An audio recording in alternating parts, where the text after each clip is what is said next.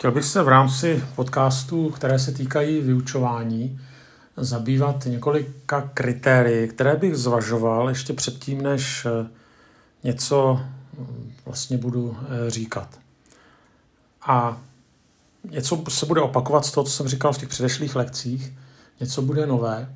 Eh, ty věci, které budu říkat, jsou vlastně velmi základní.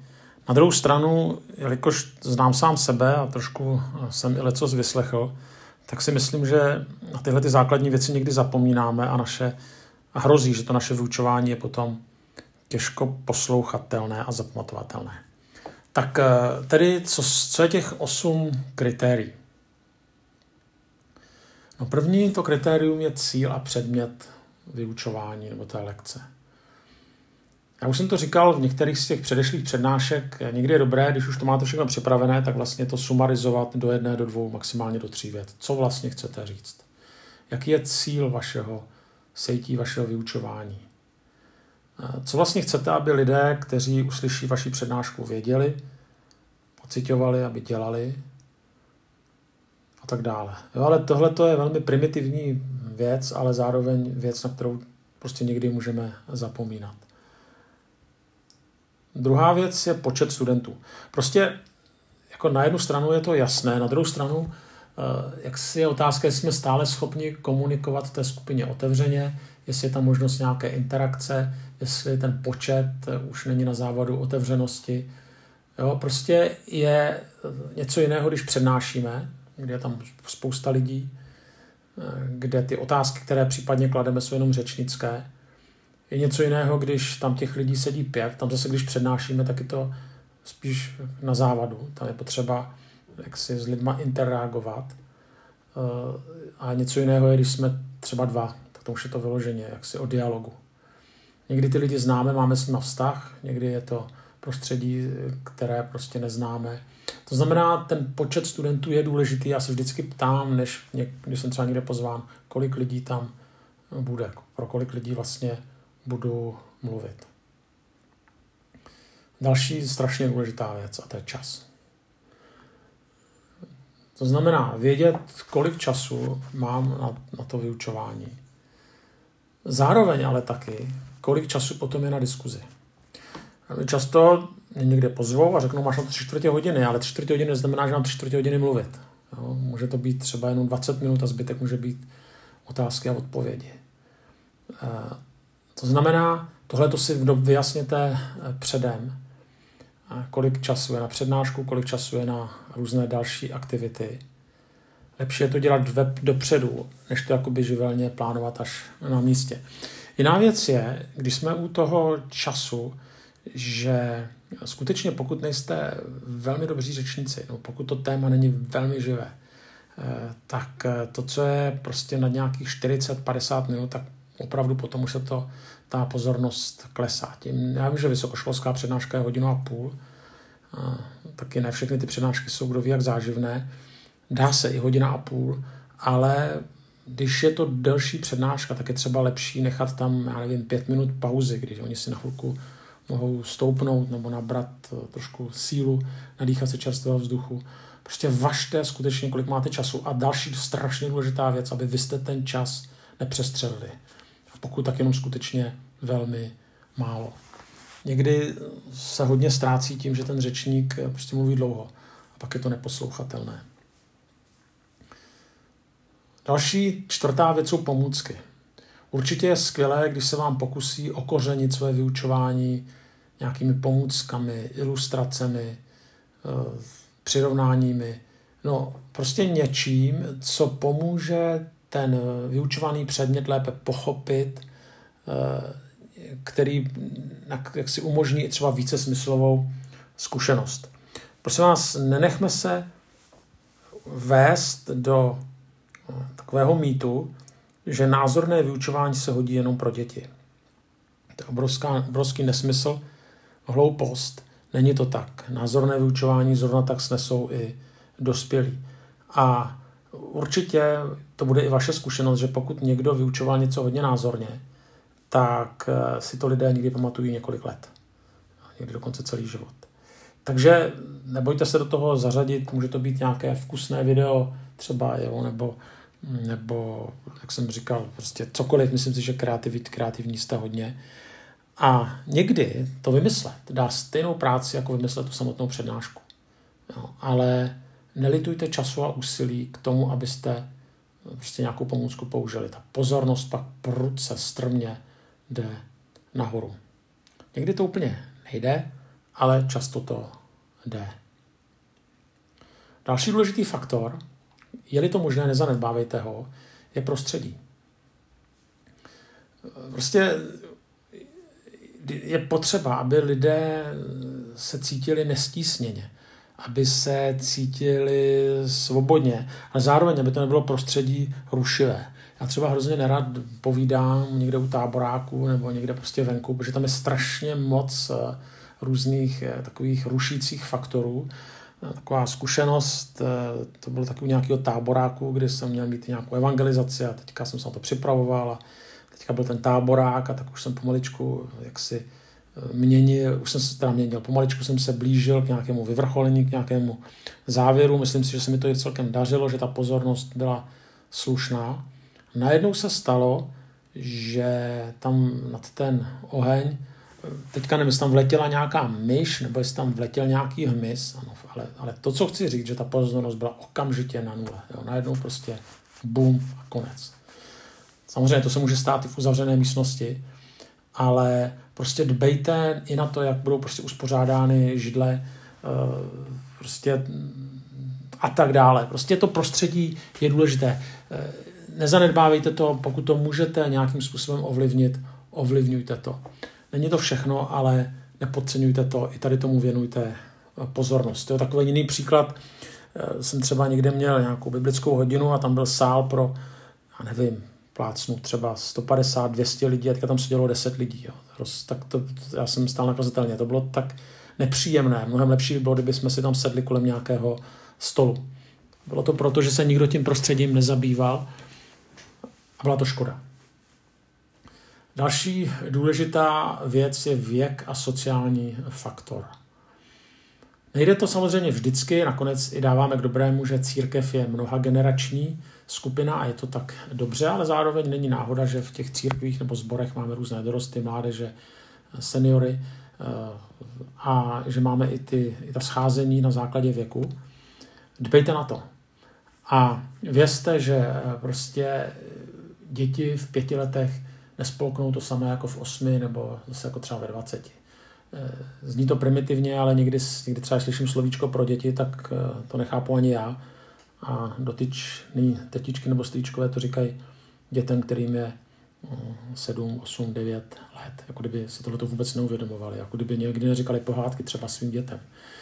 Eh, to znamená, i na tohleto eh, jako je třeba dbát a eh, nejedná se tady o diskriminaci, ale o ohleduplnost spíš vůči zase jiným členům té které třeba sociální skupiny anebo i věkové skupiny. Takže je-li to možné, tak i tohle jak si eh, zohledňujte. Zase, když tam když máte setkání, kde jsou sami vedoucí, tak je to něco jiného, než když je setkání eh, třeba pro maminky s dětma. Jo. Tak to neříkám, že maminky s dětma nemůžou vést, ale jde o to, že každá ta skupina může řešit třeba něco jiného. Něco jiného pro ní může být horkým bramborem.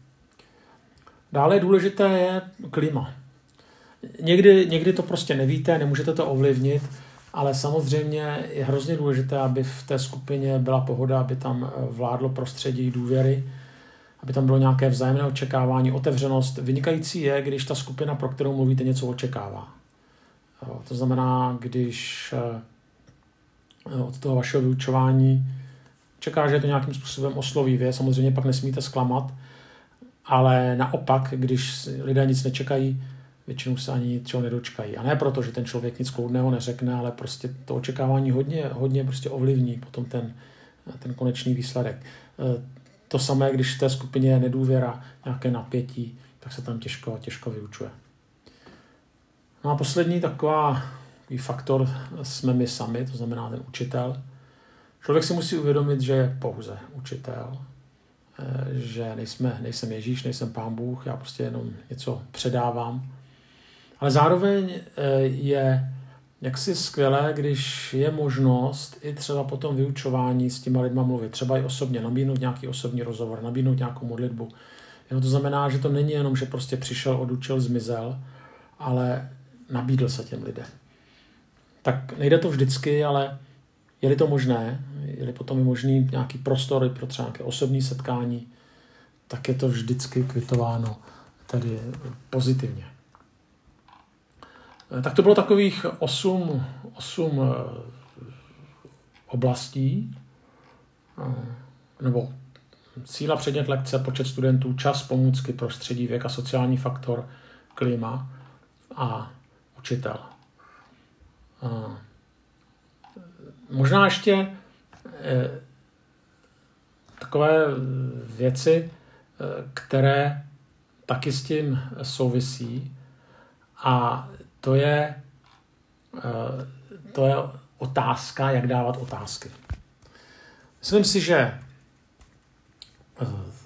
tohle se týká tedy spíš eh, menších skupin, ale nejenom, tak pokusím se ještě k otázkám něco. To je třeba, když vedete nějakou skupinku, ale nejenom. No, typy otázek. No tak zaprvé jsou to otázky faktické, kdy skutečně jak si hledáte nějaké informace, kdy se ty studenti vás na něco ptají nebo vy se ptáte na nějaká fakta jich. Druhá eh, jsou to takové ty otázky spíš myšlenky provokující. Jo? To znamená, že vytvoříte nějaké dilema, nějakou zápletku a otevřete nějakou, nějaké nesnadné téma. Jo? Prostě kládáte joba a teďka tam prostě střelíte otázku a může Bůh prostě takhle kohokoliv z nás předhodit satanovi, no, tak to prostě provokuje tohleto. No. Potom jsou otázky retorické, to většinou, když eh, člověk přednáší hm, pro větší skupinu lidí, tak tam neočekáváme odpověď od druhých, ale nutí to lidi se zamýšlet. Ježíš to velmi často používal. No, velmi často používal otázek, dokonce v těch jeho promluvách je víc otázek prý než odpovědí. No, vlastně to provokuje ty lidi. V dobrém samozřejmě slova smyslu. Takže jsou to retorické otázky, které se prolínají s těmi myšlenky provokující. A potom poslední typ otázek jsou kontaktní. To znamená, jsou to takové jednoduché otázky, které navazují kontakt. Tohle se spíš používá při menších skupinách nebo skupinkách. Eh, já doporučuji, když už třeba máte nějakou menší skupinu a budete vést jí skrze otázky, Eh, tak si ty otázky připravit eh, předem. Nicméně některé tedy ještě pomůcky. Tak ta první pomůcka je, snažte se používat otázky, na které se neodpovídá ano, ne. Tady ty otázky nestimulují myšlení, jsou to otázky stupidní a spíš to lidi jaksi znechutí. Jo. Další věc, když přichází nějaká otázka, tak ať jsou přímé, průzračné. Jo? Když tam dáte komplex otázek, tak to spíš lidi mate. Jo? To znamená, ta otázka je ať není blbá, to znamená, ať se na ní dá odpovědět ano, ne, nebo ať ta odpověď nevyplývá přímo z textu, když dáme Jan 3.16 a dáme otázku, koho miloval Bůh, že dal svého jediného syna, tak jediná odpověď je nás, tak to skutečně není hodno těch posluchačů. Takže otázky by neměly být stupidní, ale měly být přímé a hlavně měly být jasný, na co se ptáme. A ta otázka neměla by být komplex otázek. Jo. Neměla by mást ty posluchače. Další důležitá věc je, že někdy je dobré prostě i přímo se ptát, jo, protože někdy to člověk hodí tak do pléna všichni mlčí.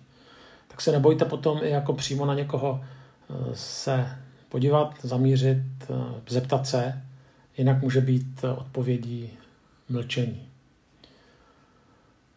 Samozřejmě je dobré hnedka na začátku těm lidem, které vyučujete, tak jim to i třeba říct, že ty otázky budete dávat a že očekáváte jejich názory a že vás zajímají jejich názory.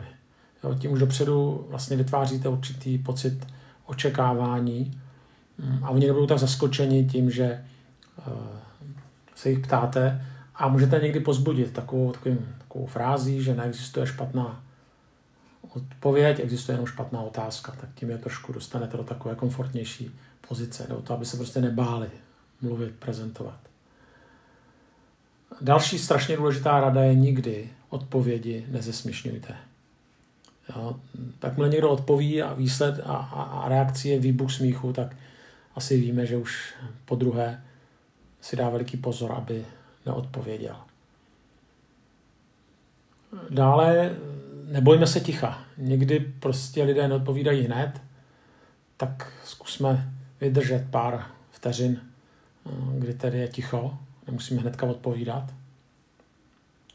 Dále je důležité, abychom chránili nejslabší členy skupinky. To znamená, no tak někdy bývá, že potom je skupina třeba nějakých pěti, šesti, deseti lidí a odpovídají dva, tři nejsilnější členové té skupinky. Tak tou ochranou těch slabších myslím, že eh, jak si potom i vy regulujete tu dynamiku té skupiny a ty otázky přidělujete některým lidem, anebo ji řeknete, ty už si odpovídal a zeptáte se někoho dalšího tak uh, není to vždycky úplně snadné, zvláště pokud ti odpovídači jsou silné osobnosti, ale je to důležité.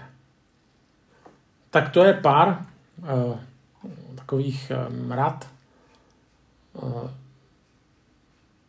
Obecně platí, že myš, od dobré otázky probouzí, jako, i probouzí myšlení a zvyšují zájem.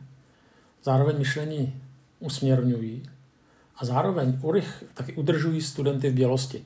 Poslední věc, já už jsem to zmiňoval, ale zmíním to ještě jednou, že velmi doporučuji otázky si dopředu připravit. Nenechávat to, až co vás napadne, až jak bude ta diskuze.